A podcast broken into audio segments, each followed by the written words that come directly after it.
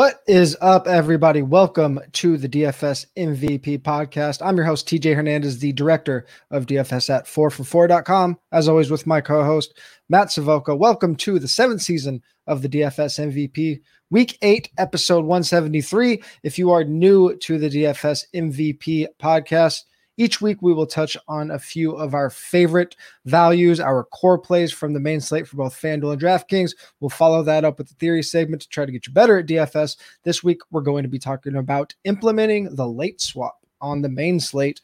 Before we get into it, make sure you're checking out our other DFS MVP shows every Monday at 11 a.m. Pacific time, 2 p.m. Eastern time. Matt and myself go over our cash lineups from FanDuel and DraftKings. That's here on YouTube. Every Saturday, we do a DFS, uh, Yahoo DFS uh, value show. That's myself and Matt Harmon from Yahoo Fantasy. You could find that on the DFS MVP podcast feed as well as the Yahoo Fantasy podcast feed every Saturday. And then Sunday mornings, GPP Last Look with Jordan Vanek. That's Sunday mornings at 8 a.m. Pacific, 11 a.m. Eastern Time. That's only on the 4for4 subscriber Discord. So make sure you get signed up for that. There's a link right below here if you're watching on YouTube. And if you haven't signed up for that yet to get access to the Discord, it's our Halloween sale. Today through Sunday, access to the site for as little as $9. The DFS subscription is only $24. So it's about as cheap as you're going to get access to DFS, the tools, the content, uh, everything available there, projections. So make sure you get signed up for that right away. Head over to 4for4.com only 24 bucks for DFS. And today, the DFS MVP is brought to you by Superdraft Fantasy, the official fantasy partner of Caesars Rewards. DFS MVP listeners, you can get an instant $20 deposit match with your first deposit by using the promo code 4 for 4. That's the number 4 FOR, the number 4 at registration. Get in now to play Super 15. It's a game that everybody has seen in memes, but nobody could play until now. You'll recognize it as soon as you see it. And for the first time, you'll be able to win money playing it. Use the code 4for4 on the Superdraft app. Get your instant $20 deposit match. Try it out for yourself. And anyone who deposits at least $10, if you're a new Superdraft user, can get a free DFS subscription. Go to 4for4.com slash superdraft for details on that. Matt, welcome to week eight, my friend. Hey, what's up, TJ? Thrilled to be here. You know, I kind of jinxed it for us uh-oh, because uh-oh. I I I wrote in my cash game article this week that we don't really have a free square running back this week yeah. that we typically have around week yes. eight of the regular season. And then boom, one of the top running backs of the year so far hits the injury report yeah. uh, after a bye week too. Austin Ekeler. Mm-hmm. We're going to talk about that a little bit, but we got a ton of great games to dig into. Excited to get into it. Yeah, let's let's jump right in. Uh, starting with quarterbacks, uh, guy we've talked about a couple times on this show. Who is your main value play at quarterback this week? Yeah, I can't believe we're not saying Lamar Jackson because it's yeah. a and yeah. we're not saying Jalen Hurts. We no, because it. he we're, might get benched. yeah, we're branching out. yeah. We're diversifying to yeah. the other 8,000 plus salary on FanDuel, I should say, quarterbacks that look like smash plays as well. I'm going to talk about the Rams, Matthew mm-hmm. Stafford. Mm-hmm. I mean, going against the Houston Texans, this is an obvious smash spot. Mm-hmm. But does 8.5 yards per attempt and 35 passes a game interest anyone? Because that does for me. I mean, the guy is just on fire. He's actually had over nine yards per attempt in two of his last three games. The Texans ranked 25th in adjusted fantasy points allowed to opposing offenses. And they're the 11th worst, or excuse me, to quarterbacks specifically. And they're the 11th worst overall to opposing offenses. Looking at floor and ceiling projections, you really can't do better, especially when you salary adjust things this week. Yep. The fourth best floor and the fourth best ceiling for a player who is, you know, doesn't have a lot of rushing upside, but all the other boxes they check off. QB3 in deep passes, QB3 in red zone pass attempts, second in passing TDs so far. They're passing at the one yard line to Cooper yeah, yeah. You know, and he's quarterback two in adjusted yards per attempt too. So on top of all that volume, he's having a fantastically efficient season. I don't have to tell you that the Rams offense looks otherworldly right now, but it's really the same ceiling as you can get for usually 300, 400, 500 dollars more expensive on both sites at a fairly reduced salary, especially on FanDuel. I love it. Yep, it's uh, it's very uh, 2020 Packers esque the way that they're throwing um, inside the red zone, especially near the goal line. And uh, one thing that I mentioned on another show earlier this week, a stat that I like to look at a lot is fantasy points per snap because we like quarterback efficiency, um, and and fantasy points per snap encompasses rushing, and a lot of times that's a metric that all of the rushing quarterbacks are near the top of of that number, and and any other quarterback just you have to be throwing crazy amounts of touchdowns to even come close. Well, Matthew Stafford doesn't run, and he's tied for the most fantasy points per snap. So you aren't getting much more efficient than Stafford right now. Uh, so I'm loving that call. And then I'm going to the other smash spot, Josh Allen. 8800 on FanDuel, 8100 on DraftKings against the Dolphins. The Bills are favored by 14. They have an implied point total over 31 points. Uh, Allen, probably not surprising to, despite the high price tag, a top three value on both sites at four for four. Uh, I mean, there, there are, um, you know, th- there's a couple min price, not not min price guys, but uh, possible close to min price, especially at tight end, um, maybe at running back and at defense that can make you fit in Allen. Uh, and and we might not be paying all the way up for some spots this week because all the best players are really expensive. So I, think you can afford to pay up for Allen in almost any format. Miami ranks outside the top 20 in schedule adjusted points to opposing quarterbacks. Uh, the the Bills are fourth in neutral passing rate. Miami face, facing the seventh highest neutral passing rate of any defense. And I want quarterbacks that are going to account for as much offense as possible. Josh Allen is one of seven quarterbacks that has at least 75% of his team's total yards and at least 75% of their offensive touchdowns. As always, going to give you enough on the ground to give you like at least a touchdown worth, a passing touchdown worth of value. Uh, 36 yards per game on the ground, scoring a touchdown every three games. So uh, that's going to be uh, plenty good with with uh, the potential blow up spot this week. Oh, it's so good here. And when you talk about probability to hit the 300 yard bonus, our mm-hmm. two quarterback picks are probably right there at the yeah. top of the pile. But with Allen, you're talking about number one in the NFL amongst quarterbacks in red zone carries per game. And yeah. actually only number six amongst quarterbacks in red zone touchdowns. Oh, excuse me, rushing touchdowns. So there's actually some positive regression on the rushing side that you could see. They they are not going away from him at the goal line anytime soon. Yeah, let's uh, let's let's keep it moving on to running backs as you mentioned up top. Uh, Austin Ekeler is a player that popped up on the injury report. Um, coming off the bye week, did not practice Thursday, did not practice Friday. Uh, we aren't. We're recording this Friday. Obviously, if you're listening um, on the audio version, we we're obviously not sure what's going to happen, um, and this could be a potential free square spot. Um, Larry Rountree was inactive a couple weeks ago eh, before their bye, but he's seen about 17% of the backfield share on the season. But in that game, he was inactive. It was Joshua Kelley who saw a 25% backfield share. So Austin Ekeler like wasn't kid. he had one or two games where he was like above 80%, but then he's been near that 60, 65% backfield share mark that we've kind of got used to. Kelley's 5100 on FanDuel, $4,000 on DraftKings. I think he is the player that people will be talking about if Ekeler is out. Um, the Chargers are favorites. Uh, New England is 19th against running backs in schedule adjusted points, but the Chargers are first in neutral passing rate. They have a lot of good cornerback matchups. Uh, if Ekeler's out, what are you doing with this team? Is and I guess the question basically is is Kelley a real free square or is he um, not an automatic play for you? Well, I'm going to give myself till Sunday to truly de- You're right. decide. Sure, sure. But definitely. right off the bat, the answer is really no. My gut yeah, feeling that's... is no. My initial adjustment here is that we probably see the Austin Ekeler role turn mm-hmm. into a three man committee here. Yeah. And I'm not really sure if I want to be able to guess two things right that the Chargers right. don't move away from their running backs at all. They use the they utilize running backs the same way, and I guess the right player. And so I feel like I'm guessing game script and I'm guessing the player now. And so I, I don't know if I'm going to go there. I wrote in the notes here that I'm really giving a boost to Keenan Allen, who is mm-hmm. already a positive regression candidate. Uh, if you look at a lot of our metrics here, you know, in terms of air yards and targets, he should just have more production overall. And those short area targets need to go somewhere.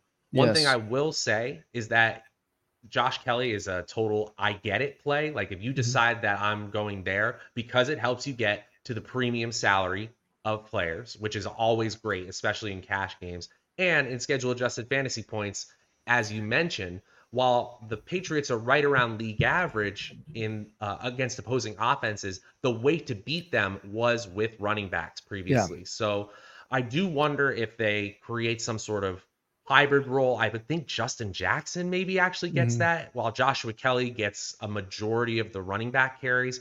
But I don't know if any of them are really going to be valuable enough that we can trust them uh, in a, in a cash game environment. Maybe in a tournament we take some shots because the Chargers offense is that good this season. But to me, Keenan Allen gets the biggest boost.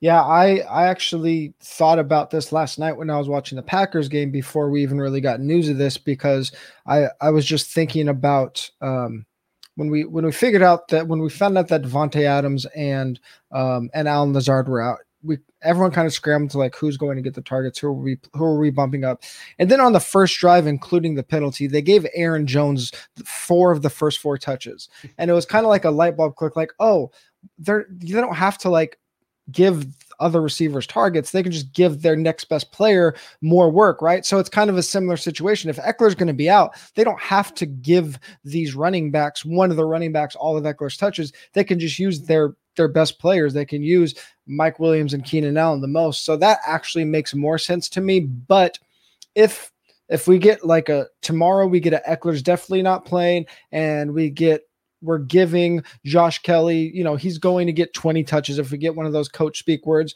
and and we're comfortable with him. Um, right now it's really hard to jam any of the expensive guys in, especially on DraftKings. Who are you prioritizing? Let's call it out of Kupp and Henry um, if if we get the free square. I think I'm going Cooper Kupp. I yeah, mean, I it's so. lower salary and he's a higher value play on FanDuel. I this is crazy to me. Mm-hmm. And obviously, Derrick Henry has the number one slate breaking ability compared to everyone else. But I don't know how you get away from Kupp. At we already talked about how good Stafford looks this week against the Texans. Mm-hmm. If I'm able to get there, I'm absolutely going towards Cooper Kupp this week. Yeah, on, and, you know, dra- one thing I want to add, sorry, uh, to this Los Angeles and New England situation. If you believe that narrative where the Patriots defense does their best to take away that number one option, mm-hmm. it's a little late in the week, and I think they probably spent most of the week preparing for Austin Ekeler to be that number one option they try yeah. to take away. So that game plan where they usually try to lock down whatever the team likes to do the most, they'll have less time to implement it this week than usual. Yeah, that, that's a good point. On on DraftKings, Kupp's hundred dollars more than Henry, um, but I think it's still Cup. All right, let's move into our normal value plays. Uh, again, we just kind of got that news before we recorded, so wanted to touch on it. But who is your guy? I think this guy's the most uh, underpriced on both sites um, this week. Yeah, we've probably heard the phrase or said it here on this show fundamentally mispriced. And it's just mm-hmm. such low salary access to 20 plus opportunities. Can I interest you in seven plus of those opportunities being targets? Because yeah, that's what you get with D'Andre Swift, especially in whole PPR formats in draft on DraftKings where he's just 7,100. This guy has been overcoming negative game scripts all season, which just is, uh, you know, speaking to his talent level and could he actually be in a positive game script or a competitive game against the Philadelphia Eagles this week? If there was ever a week for an 0 7 team to have a shot to be in a competitive game script all game long, it's this week against the Eagles. He's had five plus targets in every single game this season. The Eagles are a running back funnel defense. If you look at, you're comparing the receiver fan, adjusted fantasy points allowed to the running back fantasy points allowed. They look like one of the biggest running funnel teams in the league. And they're within 10 adjusted fantasy points of league average, which means we're not adjusting really any expectations or projections based on the defense here. So we just look at the usage. Running back one in routes run, one running back one in receptions, and running back eight on the 0 7 Lions in touchdowns. Super impressive. Yep. Uh, spe- I mean, at 7,100, he's cheap on both sides, but 7,100 on DraftKings is just crazy, crazy low, um, considering how much of, of the passing work he gets in that offense. So Swift is, is pretty much the, like, he's probably my number one lock in cash this week because I think you could kind of go a couple other ways. Like our of both of our quarterbacks, I think are viable. Most of our other plays, you can um, you can kind of mix and match, but I'm I'm pretty much locking him in more than any other player this week. My guy is is a player that I was on last week and underperformed, and that's why his salary hasn't moved. Actually, dipped a little bit on DK. That's Darrell Henderson at 7,700 on uh, FanDuel, 6,500 on DraftKings at Houston as a 15 point favorite. Uh, I mean, if if he scores one touchdown last week, he's probably um, 82 8300 this week probably over 7k on on draftkings this week. Like it's not like his usage changed at all. He just didn't score a touchdown didn't get a 100 yard um, bonus but his his he's the primary back, but with no question, he's one of six running backs with at least 75% of his uh, touches over the last month. He's top 10 in red zone targets among running backs. He's the only running back with multiple end zone targets. I think he, I think they missed him on an end zone target last week. So, I mean, even though, like you mentioned, they're throwing so much in the red zone inside the 10 yard line, he's still involved in that. Um, and on top of that, the Texans uh, have allowed the fifth most rushing touchdowns to opposing running backs. So Henderson is another guy, like you said, fundamentally mispriced. That salary just doesn't match up with how they're using him, how much usage he's getting, and uh, I mean to to overreact to one game under ten points when going into the week, he was the only running back that includes Derrick Henry. He was the only running back with at least 15 DraftKings points in every single game uh, this year. So I love him. I, I think you can play. You probably can't play him and Kupp together because Kupp is so expensive, but it's actually kind of close, especially if we do get the free square. I, I talked about it on our cash review show on Monday that this offense is so concentrated. And I, I played Henderson and Kupp together in cash, and Kupp goes for 40 and Henderson goes for nine. But that's almost Who like cares? exactly. You're if they're combining for 50 points, you don't care if one gets 25 and the other gets 25. Like you're you're kind of ensuring that you get all of their points somehow, right? So I'm fine playing um playing multiple Rams in, in cash games, especially if one of them uh, is Henderson. Um, let's move on to wide receivers. I talked about Josh Allen at quarterback. You like one of his pass catchers. Oh yeah, absolutely. And I don't just like this one pass catcher, by the way. They're all yeah. good values, yeah. but especially on FanDuel, I don't know how you get uh, get away from Stefon Diggs. Yeah. On DraftKings, he has a modest salary, but I still love it. He's the fourth best value on that site as well. I mean, the Miami just one of the worst defenses in the league right now, fourth worst in schedule adjusted fantasy points allowed to opposing offenses, and they've been terrible the last three weeks. Bottom three in yards allowed per pass attempt and 31st in points allowed per play. Meanwhile, Diggs is wide receiver seven in targets per route run and wide receiver 19 on top of that huge volume in yards per route run. So, yes, while the efficiency has fallen off and the volume just a little bit from last year, that's really just speaking to the quality of the Buffalo offense more so than a dip in Diggs' play here. Diggs is fourth in the NFL in red zone targets, but he only has two touchdowns. So you could say he's just a general positive regression candidate in that regard. And the Bills are creeping up back to just overall high pass rates. You mentioned their neutral pass play rate. We just want to see them passing all the time, like they yeah. did last year. They're up to top 10 in pass plays per game. I think he's safe even in an onslaught game script because of that passing rate of the team. And yes, while Emmanuel Sanders and Cole Beasley look good. This is still the king of the passing attack. With Dawson Knox, it just gets more concentrated and makes Diggs an even better play.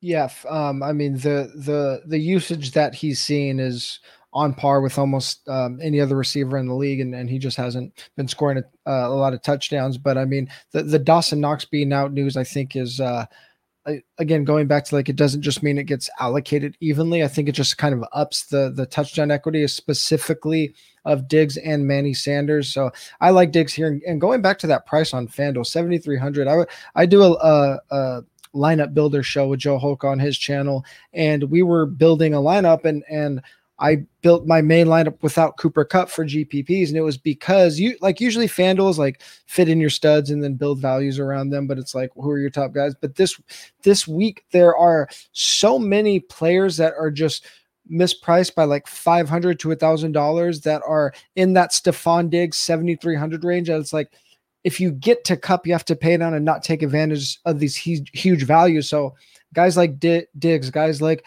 D'Andre Swift, guys like Chuba Hubbard, they're just so cheap on FanDuel compared to what they should be that I'm kind of loading up on on players like Diggs. But yeah, that that 7300 tag is is way too low um, for this spot. And you talked about a pass heavy offense. One of the most pass heavy offenses in the league uh, is the Tampa Bay Buccaneers. They have Antonio Brown out again. It looks like Gronk is going to return, but even with Gronk back, Chris Godwin at 7,200 on FanDuel, right next to that uh, Dig salary, and then 6,400 on DraftKings against New Orleans. Uh, it, yeah, it's that that's crazy cheap. I mean, think about who we just talked about. We got Diggs. He's they're basically the same price on FanDuel, and Diggs is all the way up at 8,100 on DraftKings, and Godwin is all the way down at 6,400 um, on DraftKings. Like the the gap between DraftKings salaries when they're the same basically on FanDuel um, points out like obviously one of them is really mispriced somewhere, right? So uh, Chris Godwin, um, with Mike Evans, I, I, mentioned AB out. Mike Evans probably going to get, not probably, definitely going to get the Marshon Lattimore treatment. And I mean, they, they only have two games with Brady under their belt against Lattimore. Um, but I, I mean, I, I I actually like Evans and GPPs because I think people are going to lean into the, the Lattimore narrative so hard. But Lattimore has played good against them in their career. So I, I, think the safer route is Godwin. It makes Godwin the better value. Godwin's target share has been through the roof, even though Evans is the one that scored all the touchdowns last week. Um, 25% target share for Godwin in two of the last three games. We saw him get 28% last week with a 40 uh, percent air yard share. Tampa Bay tied with the highest neutral passing rate in the league. And if we look at passing rate over expectation, which Sam Hoppen looks at in Hoppen to Conclusions article on 4 for 4, he is above average in um, uh, the Tampa Bay Buccaneers, above average in passing rate over expectations in basically every situation. Like if they're neutral passing rate, we know that, but even when they're up big, they're throwing at a huge rate. So uh, I'm I think Godwin can he might have 12 targets uh, this week, 12 13 targets against a Saints defense that's 28th in schedule adjusted fantasy points. Yeah, love it. And one of the stats I looked at cumulative expected fantasy points for all flex players. No surprise, Tampa Bay number one. Would yep. a large piece of the largest pie interest you yeah, yeah. Because that's what Chris Godwin is. I, like I love that. the Evans and GPP calls too. Yeah, I'm with you. Uh, who else are you looking at uh, for wide receiver this week? Yeah, this is too easy here. We got to play as many skill position players on the Cincinnati Bengals going up against the New York Jets, who are basically, uh, you know, an SEC plus team at this point in the season. Uh, and one of the things I'm noticing too is that while Ja'Marr Chase is having an incredible rookie year, and I don't want to take anything away from him, and he's not a bad play in his own right in any format.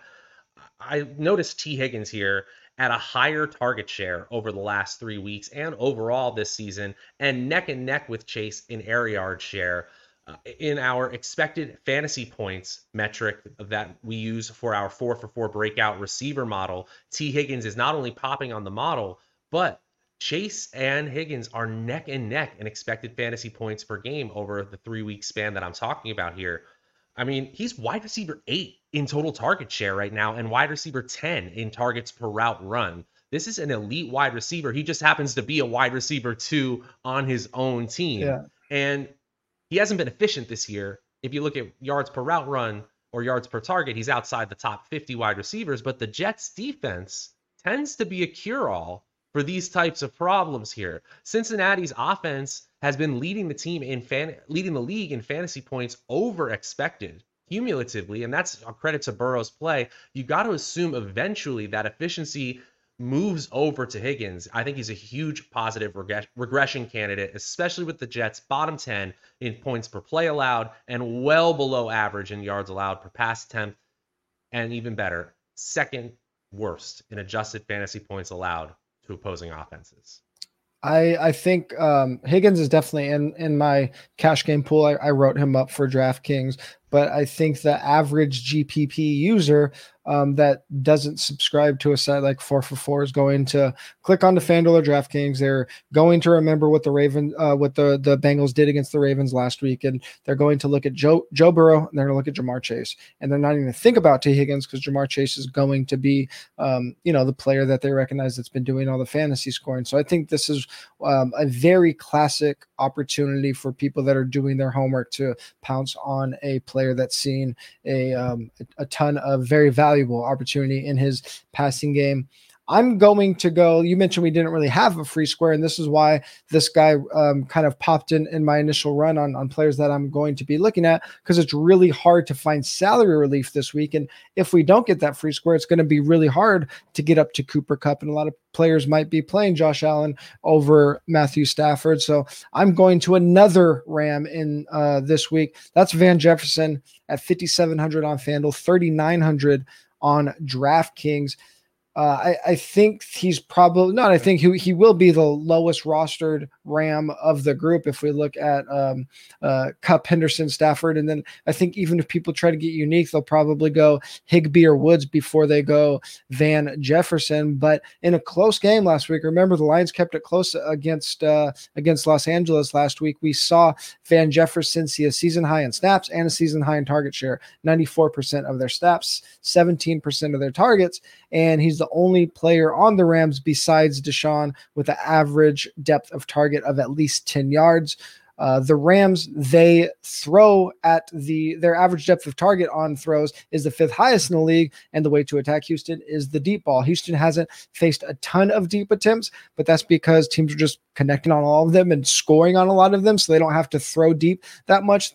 Houston is last in fantasy points per pass attempt on throws of 15 plus air yards. Uh, Mike Wohlert highlights Desmond King as one of the worst cornerbacks, one of the best cornerbacks matchups, one of the worst cornerbacks in the league. He's allowing the most yards per target. Uh, he lines up primarily on the right side, on, on the Rams' right side, which is where Jefferson runs uh, a lot of his routes. So they'll move their receivers around a bunch, but uh, all their receivers are going to get to pick on King a little bit. And I, I think Jefferson can definitely uh, pop for one, maybe even two in this one.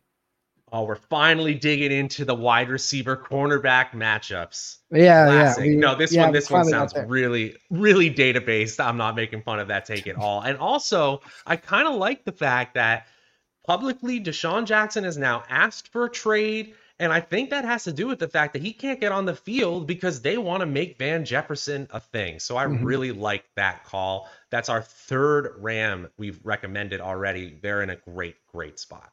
Yeah, I mean, in, in these weeks where we have the we got the Rams and the Bills, and we don't have a a linear um, tier or a linear like uh, implied point total tiers, we have these two teams near 32 and then a big drop off all the way down right. to, tw- to 27 with the Chargers and, and the, the Bucs. So uh, don't get caught in the trap of like, oh, well, the Chargers and Bucs have the third highest implied point total. So, you know, they should have like the third highest ownership pretty close. No, the, the tier break is huge. So it makes sense that we should be loading up on players from uh, those two offenses, the Rams and the Bills.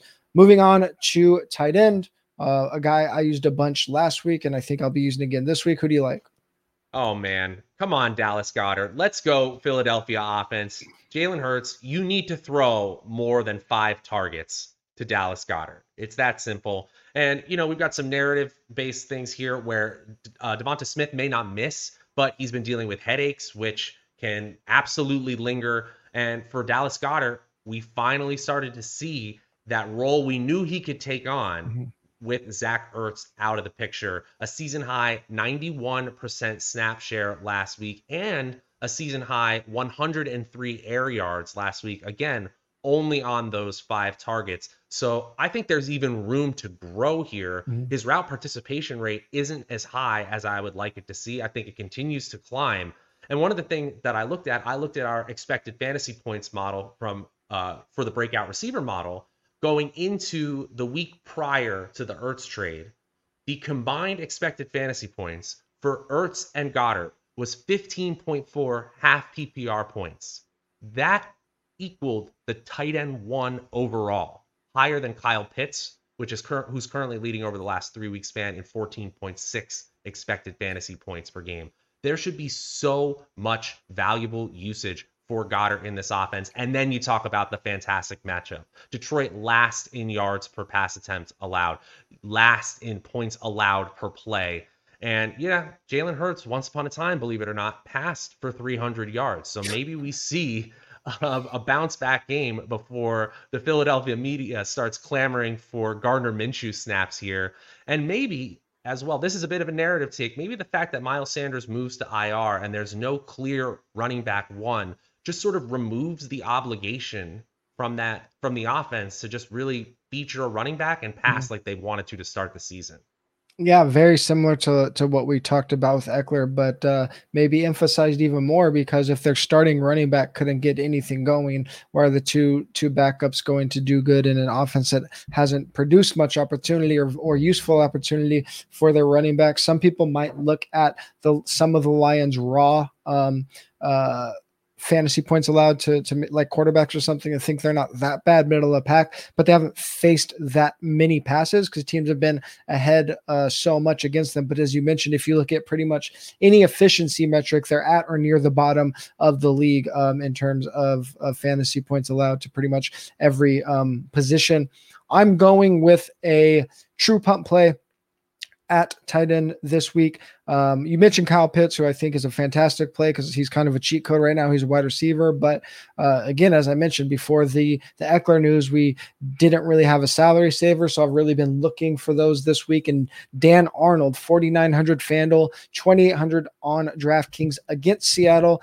Uh, we have the the reason I, I am very willing to punt tight end this week five of the top seven tight ends in terms of fantasy points per game are off the main slate. So if you're not playing Kyle Pitts, like you might as well go all the way down. Gesicki against the Bills, I think, is only a tournament play. I mean, the Bills defense is so good, which we'll get to shortly. But Dan Arnold, um, since going over to Jacksonville, he has five targets in each of his last two games. He's in his two games before the bye, 12th in routes run among all tight ends. Seattle is bottom five in schedule adjusted fantasy points allowed to tight ends. Uh, Tim Talmadge in his write up today called Arnold a poor man's Dalton Schultz, which I really liked. I think that's a really good comparison. And uh, Dan Arnold, I, I actually love Dan Arnold on FanDuel in tournaments. He, I think he's a very good DraftKings play um, in, in all formats, but I, I love punting tight end on DraftKings when I can in cash games but I think he'll be contrarian on FanDuel, especially if Joshua Kelley ends up being a thing, because you just don't have to, you almost never have to go below $5,000 on FanDuel for tight end um, because the salaries are, are, are loose enough. We already talked about some players in that middle tier. So I don't think people are going to go this far down for tight end. Um, on FanDuel. So if you're somebody that plays multiple sites and you think he's going to be popular on DraftKings, you might accidentally think he's going to be popular on FanDuel. But we kind of saw this last year. There was a week where Trey Burton was like just this random super cheap tight end uh, for the Colts on DraftKings, and he was like, I, th- I think he was like 40% in cash games, like 15% in the Milly Maker but he was in the winning lineup on FanDuel and he was only like 2% there for the same reasons we have here. You just never, you don't need to go that far down. And I think he only scored like nine FanDuel points or something. I don't have the number in front of me. I was too lazy to look it up, which I should have. But he, I mean, the, the point is like, if no one else is going to go down to punt tight end on FanDuel and, and he just has an okay, good game, it could still be unique enough to, to get you to the top of leaderboard. So, uh, Dan Arnold, a, a good punt here for me. Yeah, I like that call, especially because that game against Seattle has my favorite kind of sneaky shootout upside. Two defenses that can't get out of their own ways. And so two bad oh, offenses find a way to stay on the oh, field no. and score. I don't I don't have to start Geno and, in redraft, do I? No, oh gosh. No, you probably don't, but it could be one of those games for Geno. I Ugh. I see it. Uh, all right, let's move on to defenses. Uh, I, I like this one because I like the mini stack with their running back. Who are you looking at? Yeah, we got to go with the. There's really three defenses that look supreme in both sites here, and we're going to touch on two of them. But the Cincinnati Bengals are playing against the Jets, who have announced that they're starting Mike White at quarterback. And I, I don't know who Mike White is. I, I literally had to look up who is Mike White this week because He's a I think he was round. the Raiders. I think he was the Raiders head coach in 1994 and 1995. right. That sounds about right because he was a compensatory fifth round pick out of Western Kentucky. Uh, so in case you didn't watch him on Saturdays, that's why. And yeah. we got to we got to look at these stats are pretty poor. He was 22nd percentile in college QBR and playerprofiler.com, 29th percentile breakout age, a 12th percentile SPARQ-x score. So we're not concerned about the athleticism or any scrambling outside of the pocket from Mike White. Okay, so the Jets were already last in the NFL in points scored per play. They were 28th in yards per pass attempt, and they were 29th in yards per carry.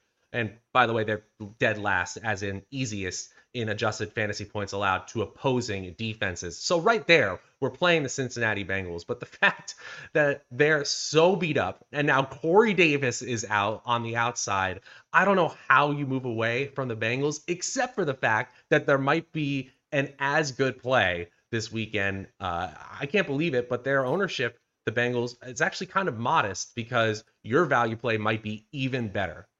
Yeah, the the Bengals are favored by 10, but we have two teams favored by at least 14 points. One of those teams is the Buffalo Bills, 4700 on FanDuel, and I had to talk about this because they're only 3300 on DraftKings against the Dolphins. Um, they're very similar to what we had with the Cardinals at 3100 last week, right? Like DraftKings is basically just begging you to play the Bills, and they're viable on FanDuel. You can afford a $4700 defense, like not easily, but um, you you definitely can, but $3,300 for a defense that is top three in schedule adjusted fantasy points against every position. I, I, don't think I've ever seen that on four for four. I've I've seen top 10 and I always kind of remember because it's it's pretty rare to have a team that's top 10 against every um, position. So to have one that's top three against every position is why I'm I'm just kind of not even on Dolphins bringbacks even in in, in Bills stacks because I think the Bills can just dominate. I think it's okay to play uh, the Bills defense with um, with Stefon Diggs or or Josh Allen. I've actually seen quite a few tournament winners this year play a wide receiver with their team defense. We actually saw it last week with the Buccaneers. Uh, so and it kind of makes sense, right? If if a team's blowing out the other team, you think, oh well, that fits into the running back game flow, but it also means that their offense probably had a really good uh, chance to get their defense to a, a good game script. So that could be the pass game. So it makes sense. But Bills top 10 in adjusted sack rate. Miami is 22nd in schedule adjusted points allowed to opposing defenses and this is a small sample here, but for take it for what it's worth, Tua does have a 12% interception rate under pressure this year, and he has the second worst IQR. That's the Sports Info Solutions um, equivalent to quarterback rating. Uh, behind, oh, sorry, third worst behind only Geno Smith and Justin Fields. Uh, third worst rating under pressure. So I think those are going to get pressure on him. Tua obviously looks like he's playing better um, as we progress through the year. But when he's been pressured, it's been really ugly this year. Uh, before we move on, WynnBET is bringing the excitement of Wynn Las Vegas to online sports betting. Get in on all of your favorite teams, players, and sports. From boosted parlays to live in game odds on every major sport, we have what you need to win. Sign up today to receive a special offer. You can get a risk free $1,000 sports bet. All you have to do is download the WynnBET app. Use promo code 4 for 4 and you could claim your risk-free bet. Again, download the WynnBET app, use the promo code 4 for 4 to risk uh, to claim your risk-free bet. Matt, let's go to the theory segment. One that um I, I, we were talking about this uh, before the pod. This is, I think, this is our most recurring segment. Um, it's the only one that I know I've done three years in a row. I, I usually try to come up with new segments every year. Um, one, it could just be hard to do it for 17 weeks, 18 this year, but also this one is just really important. Um, and one that people ask about all the time. And we actually got a a question from a user in Discord, which we'll get to shortly. But the reason um, that I bring it that I think it's worth revisiting every year is because I think it really is the single biggest edge in DFS. Everybody has access to player projections. Um, most people have access to some kind of decent lineup optimizer. So even and even your worst DFS players, people understand fantasy football pretty well. Like they could, even the worst player can put together. It's probably a really bad lineup in DFS theory terms, but like they're not picking egregious players, and, and they they're gonna luck into some good scores. So I did a poll um, before we hopped on here. What's your approach to late swap on NFL DFS main slate?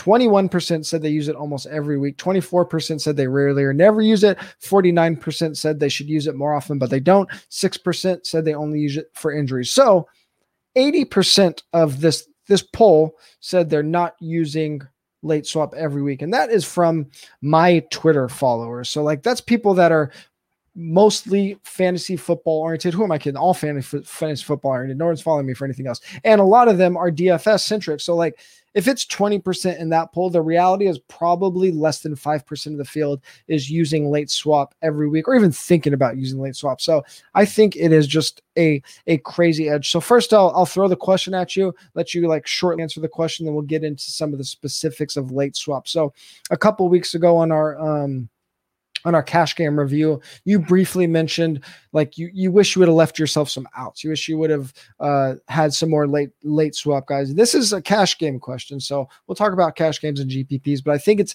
interesting that our Discord user framed it as a cash game question. So he asked, Matt, can you expand on the concept of optionality of late swap from the cash game review show? So basically, he said, should we be building cash lineups in favor of late players for late swaps? And are you predetermining who your late swaps options are? So like are you are you giving up expected value just have late swap players?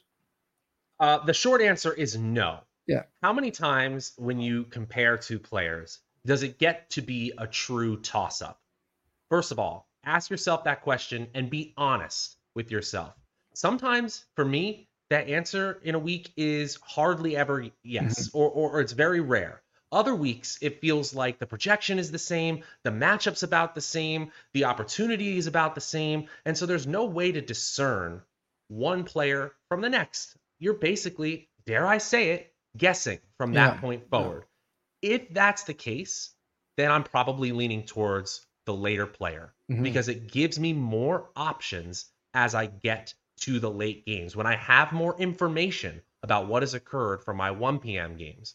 Now, if I feel like I can discern a value difference, I'm not really leaving that on the table for the most part. But to answer your second part of that question, are you predetermining who your late swap options are? You bet I am. Yeah. Even if it's just a rankings list, just 10 players on a napkin mm-hmm. is better than not having any idea. Because the truth is, we're all watching the games. We all have our setup. We're all seeing things happen. And we need to make our late swap options in the 3 p.m. Eastern hour where the players that we have in our lineups are currently scoring points. So we're mm-hmm. working with incomplete information still. But the biggest thing we need to do is just have a predetermined process yep. so that we can quickly move, so that we can get this done in a, in a short amount of time because we're often doing cash and GPP late swap at the same time. Yeah, I, I think at the at the very bare minimum, um, that you should have an idea of and and I mean there are times where you're just going to do some mass late swaps and in that case like pretty much the whole field uh, in the late window is going to be available to you just depending on what you're trying to accomplish and we'll we'll get into the specifics of that. But at the very least I, I think most of the time when we're talking about like having options for for late swaps it's because you have you're going to have a player that is going to be very popular that you're going to probably swap off of because you're you're behind and trying to catch the field. So you should have an idea of who that player is, who the most popular player is, and sometimes just who the most expensive player is. And if it's going to be a straight one for one swap, or if you're going to be swapping out more than one player. So at the very minimum, figure out who that player is, figure out if there's anybody else with him, and see what salaries match up, right? Who are the players at the same salary? Obviously, less you can't swap to more unless you leave yourself salary on the table. Um, but who are the players at the same salary or salary combination that you're going to be swapping to? And usually that's pretty easy. Like you don't need a spreadsheet. Usually you can just take them out of the lineup and see like, okay, who else fits in? You could click around a couple times on on FanDuel or DraftKings and, and, play with it. You don't even have to save um, the lineup. But but to go back to uh, the Discord question, like are you should we be building lineups in, in favor of players for late swap? Um, this kind of ties into something that we've talked a lot about on the cash game review show and not so much in here because we have limited times in the theory but my thoughts on ownership in cash games specifically 50 50s or double ups if there's a player that is going to be in 80% of lineups or 60 70% of lineups in cash games like if I feel like I like, should I fade them? Should I be playing them a lot of times because they're expensive? If a Cooper Kupp's going to be an 80% of cash games, like I'm just going to go with the field because if he hits and I don't have him, I'm screwed. And that's happened the last few weeks. Lineups without Cooper Kupp just haven't been able to hit. So it's like he's going to be in every lineup. If he's in 100% of lineups and he doesn't hit, why would I not play him? It's not a GPP. I'm not going for first. I'm going for for uh, 50 for just above 50th um, percent. So it's it's kind of the same thing. Like unless it is such a close situation, like you mentioned, I'm I'm not like going to to change my mind just because of the time slot. We're still looking for our best values, but we are um but but we have do have it in the back of our mind. And, and before we get into the specifics of how we use late swap and what it is, like just the number one rule for not the one number one rule, but like a 100% of the time rule. Always use your latest and most expensive player in your your flex spot. Just no matter who that is. We don't know what's going to happen in the early window. We don't even know if we're going to have to use late swap. Just do it. It just if you don't want to be caught like with your pants down, so to speak, and just not be able to switch swap somebody. I was going to say that's a fundamental from season long fantasy where most of us are coming over from. And man, I still I, I'll see it in in winning millionaire and Sunday million lineups where a play they won and their flex player was an early game. I'm like, you're so like literally so lucky if you had to make a swap and you needed to swap from wide receiver and running back and you couldn't because you didn't do that one little thing and it potentially cost you a million dollars. I mean, I poof, get to hide the sharp objects because that is just like the worst spot to be in. But let's let's get into the specifics of um late swap. Uh what what's the most let, let's talk um let's talk GPP because I, I, I think it is the most common late swap scenario, but we can get some cash if it just comes through naturally. But what's the most um, common scenario where you're looking to use late swap? Well, usually it's my 1 p.m. players haven't played very well. Yeah. That's yeah. really the simple the simple answer mm-hmm. is I have lineups in my pool of lineups that are dead in the water if I don't do anything. And I want to start actually stop right there and say think about how freeing from a from a whatever you can do standpoint that statement is your lineups are going to lose anyway.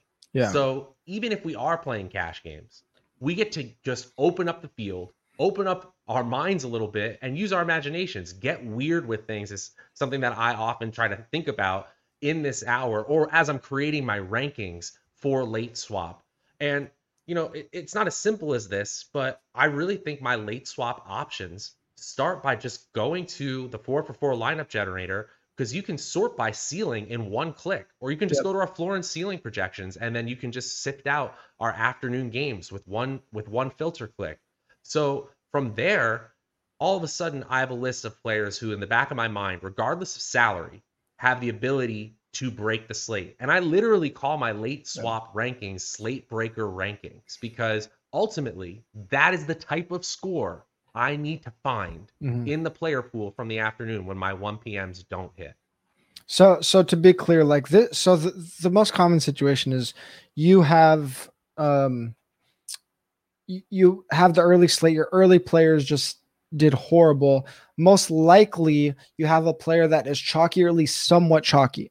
So even if he goes off for 30 points, if half the field has has him, you're not going to gain enough ground with your crappy lineup to cash in anything, right? So you need to swap to not only a player that is like if it's really bad, you probably need a sub 5% player, but also you need that player to have the, the realistic ability to go off for 40 points. So, like swapping to a KJ Osborn, even if he goes off for 20 points, you're probably not catching the field, right? You need to hopefully have enough salary to swap to like a, um, I don't whoever the, the mid tier players are. So like if you're if you're doing a 2v2 swap like at least give one of your players like i'd rather have go like a, a studs and nudge approach where you know I, I, mm-hmm. might have a kj osborn in that swap who might only give me 10 or 15 but I, I can get up to the player that at least has 50 point potential like at least give yourself some outs right um so i, I think that is the the most common scenario um another scenario which is a better spot to be in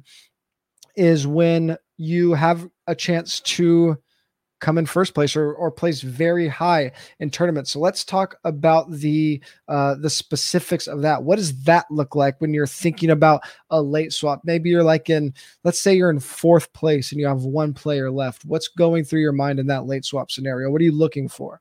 Well, first of all, I want to know the other people around me, and yeah. I want to know their lineups and their PMR, their mm-hmm. player minutes remaining like the back of my hand. I want to know it as well as I know my own lineups because the difference in my PMR versus their PMR is going to dictate how contrarian or chalky I mm-hmm. want to be. Yes. And so there isn't always PMR is for for new listeners. PMR is player minutes remaining, and it'll show it really quickly on FanDuel or DraftKings. Can, it'll show exactly if and so go ahead.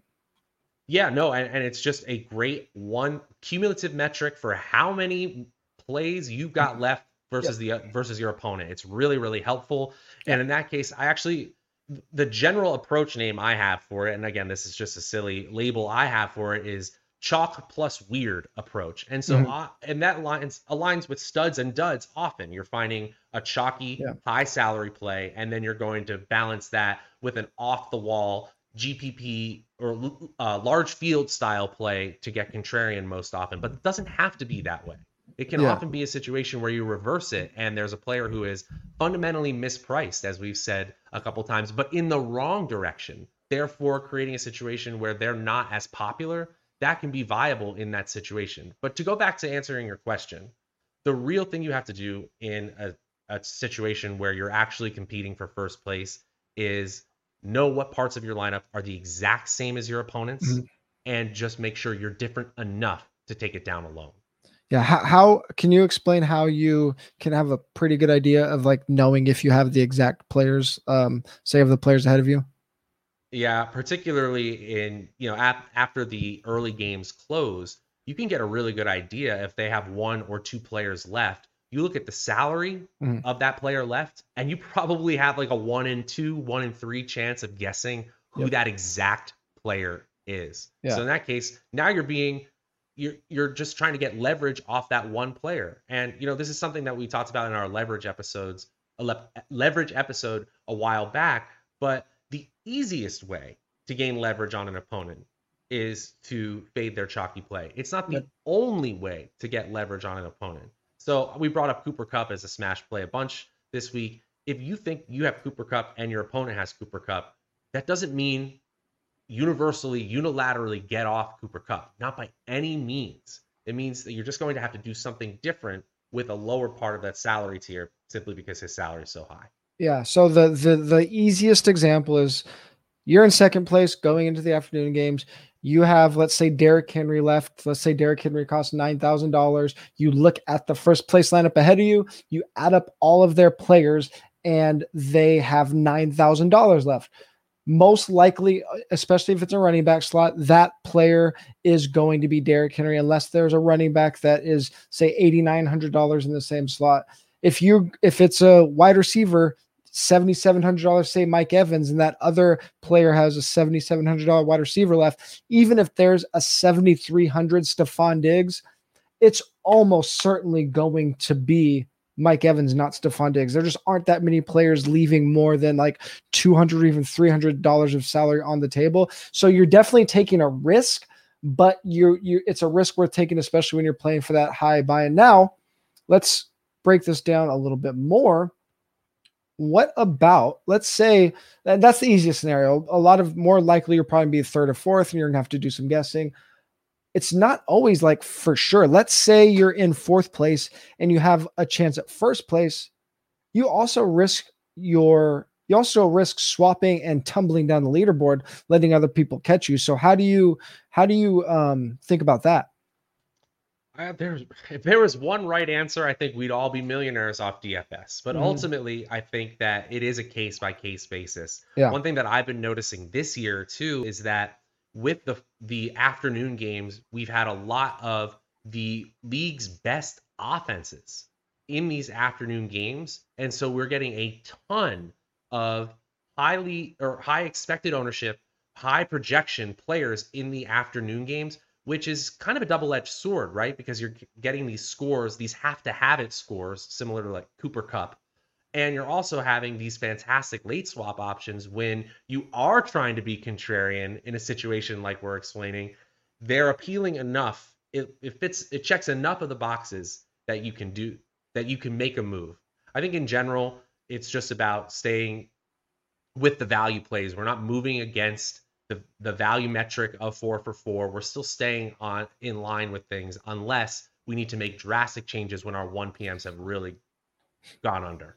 Yeah, I, I think the two things you want to think about um, if you're in that scenario is this this payout structure of your tournament, right? So if you're in a structure that's very flat, say you are sitting at um, I don't say you're sitting at a thousand dollars, and first place is five thousand dollars. You might if you fall down the leaderboard, the payout's so flat that you might drop to 500 bucks. Like if you're playing within your bankroll, you shouldn't really care that much. You should be going for first almost every time in that scenario because you're not losing that much. In a super top heavy payout structure, it, I think it's going to depend on your risk tolerance and where you're at in the tournament. If it's something, say, second place is fifty thousand dollars, first place is a hundred thousand dollars, but then tenth place you go down to like one thousand dollars, and you're sitting in second place you really have to figure out how much does that extra $50,000 mean to you because you might gain $50,000 just as easily as you lose $49,000. So that I think is the hardest decision. If you're sitting at the at the 10th place and you're sitting at $1,000, who cares if you tumble down? Like you're going for that 100,000. But if you're sitting at that $50,000, that's the hardest decision point I think. Now, something like the millionaire, I think you got to go for it. But if it's another if it's a smaller top heavy tournament, but like you know you're you're in that 50 to 100k range I, I, think the decision is a lot closer. And i think you probably have to start texting people really really fast and figuring out what the move is there. Um, let's talk about using late swap for a leverage opportunity. Um, and this is one that we saw come up last week with foster moreau. When you had uh, darren waller we thought he might be out but we weren't sure how can you use that information to your advantage? Yeah, I think this situation, especially with like Foster Moreau, is he just becomes an option, but at the same mm-hmm. time, I don't have to go there. So right. uh, those are those are actually ideal situations because Foster Moreau can be in that label I chose. He can be my weird play. Yes. But if I need to go away from it, or if I find that I or I think it's it's going to be a chalky play all of a sudden, then obviously the situation changes a little yeah. bit. For the most part, my general rule, especially this is just a general DFS rule, is when a low salary, low probability play becomes popular, that is a time to move away from the field. Yeah. I don't always make that call, but in general, I want to be with the field when it's a great play in a great situation. Uh, if it's not that, then I'm probably looking elsewhere. Yeah, I will. So, so last week, what we had basically was late Saturday night, early Sunday morning. We got question of if whether or not Darren Waller was going to be active. They weren't playing until the late window, so you could build with Moreau, who was all the way down at 2,500 on DraftKings. I think um, Waller was in his 6,000 range or whatever it was. But the problem was like if he's active, what do you do? So in those scenarios, here's what we know for sure: Waller and Moreau are probably both going to be super low owned because most people aren't even going to think about taking on the injury risk. So I think it is insanely valuable to lean into these situations. The thing is, you need to think about, especially when it's going to be pivoting to like a, a men's salary or near men's salary player.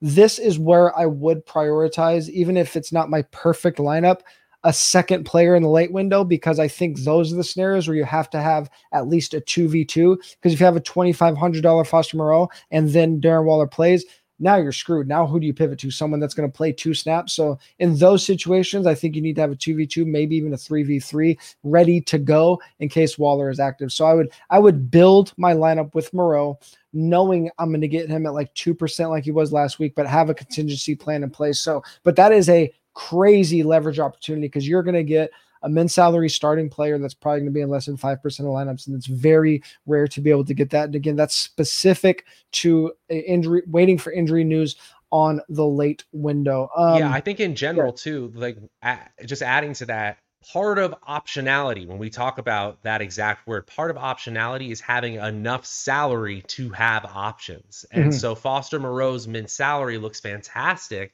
until you have to move uh, move from it as you said because you have no other options. Adding just another a singular other player then gives you enough salary especially if it's a high salary player then all of a sudden the total amount of salary available to you and therefore the options goes way up. Yeah. Um, let let's move on to a couple quick notes on cash games. If you're playing 50 50s or double ups, like the concepts are exactly like what we talked about here. You're basically swapping to try to hit the cash line. So if you're if you're screwed, it's very easy. Just get off your chalk player. What about head to heads? How are you going about like if you're playing let's say you max enter one dollar through five dollar head to heads on DraftKings, you have 200 um, head to heads going. How are you going through one by one on your head to heads, or like what is your approach there? I mean, I won't lie. Like I'm that person. Like it's going hard. through. On, I mean, time's an issue. Yeah, you but are doing I, it. I mean, not formally, but yeah. informally, I'm just staring at all my head to heads in the early, especially. Uh, I, am on the East Coast, especially as I round the corner, 2:50 p.m., 3 yeah. p.m. I'm just naturally in my phones looking at in my phone looking at my scores anyway, yeah. and so I do start to get an idea I guess I'll put it this way. I want an idea of what the general cash game mm-hmm. lineups look like. For instance, last week's a great example because I played Derrick Henry and then I noticed a significant amount of the field wasn't playing Derrick Henry. Yeah. I had already differentiated my lineup in a way that I felt like, okay, if I do late swap, which I did, I don't need to go so far down my list. And I ended up on Godwin and the Buccaneers defense, not something I typically do, wide receiver in a defense in a cash lineup it doesn't work as well as it did last week. But ultimately, that that that's the way I'm thinking about things. If yeah. I differentiated already, then I can make different late swap options. But ultimately, it's the same thing. I'm just trying to I'm trying to see how get the gist of the field and swap enough to be different from them as mm-hmm. needed based on my 1 PMs. Yeah, the, I think the hardest head-to-head scenario is when you have like the a 50th percentile ish lineup because if you're if your team's going off, you can just look for the couple teams that you're losing to and and see if there's uh, any late swap scenario and just look at PMR. If they have less uh, more more PMR than you, um, th- then you could look for late swaps if you're already losing if you're getting smoked and you're like having like a, a 10th percentile week, you can just do a universal late swap in cash. You don't even need to look at it like whatever. You might give up a little bit equity in, in 10 lineups, but you can win your other 150 um, if if your swap goes um, goes right. The tough part is if you're like in that 50th percentile because you're beating some teams, you're losing to some teams. Do I you can't universal late swap because if it goes bad, now all of your games you're winning, you lose. So in that scenario, what I do is I go to the games I'm losing, go to the lineups where I'm lo- have the biggest gap and start with the biggest gap in PMR. So I'm losing in PMR and I'm losing um, in in points. I'll start swapping those. Just start swap, swap, swap as much as I can. Obviously, time is an issue. And then if I have time, I'll start looking at the ones that are closer. What's PMR look like? Click those real quick. Is the same number of players? All right, I'll do a couple swaps. Like you can't. There's you. Mm-hmm in those scenarios, like it's not going to be perfect, but like you're just trying to give yourself the most outs as possible. And obviously, time's going to be an issue. You're not going to get to all of them if you're playing a ton of head to heads, but like I think that's a, a pretty quick way um, to to do it. One last late swap question, and one that I don't think a lot of people talk about because they talk about what we just talked about. What if you're leading? What if you're in first place in a GPP and you let's say you had eight out of your nine players were in the early slate. Your only player left is a contrarian player. If there's a chalky player left and it is a um, very popular, similar salary, if you're winning, how do you feel about switching off of your somewhat contrarian player to the chalky player and hopefully hold your place?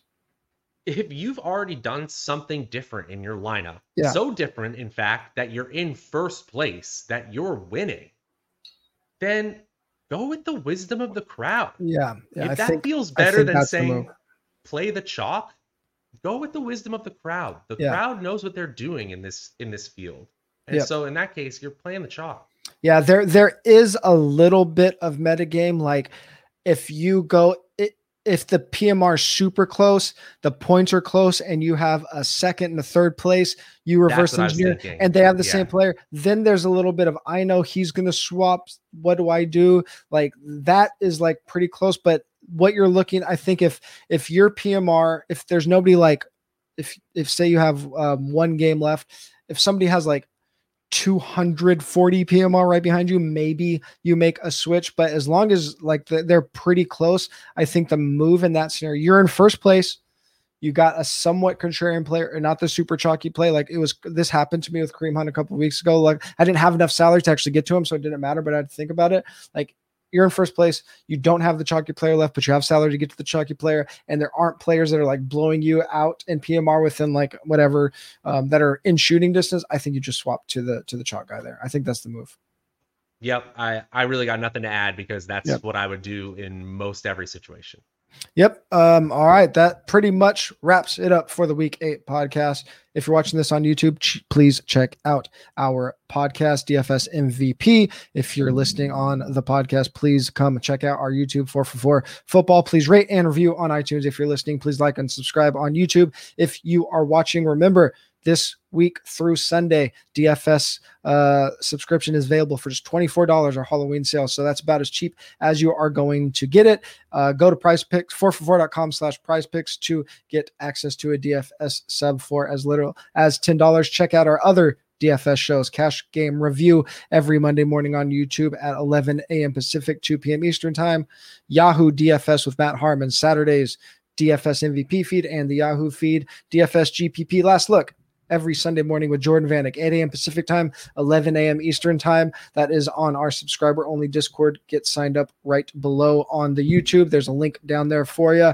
Follow us on Twitter. Four for four is at four for four football. Matt is at Draftaholic. I am at TJ Hernandez. We will talk to you on Monday.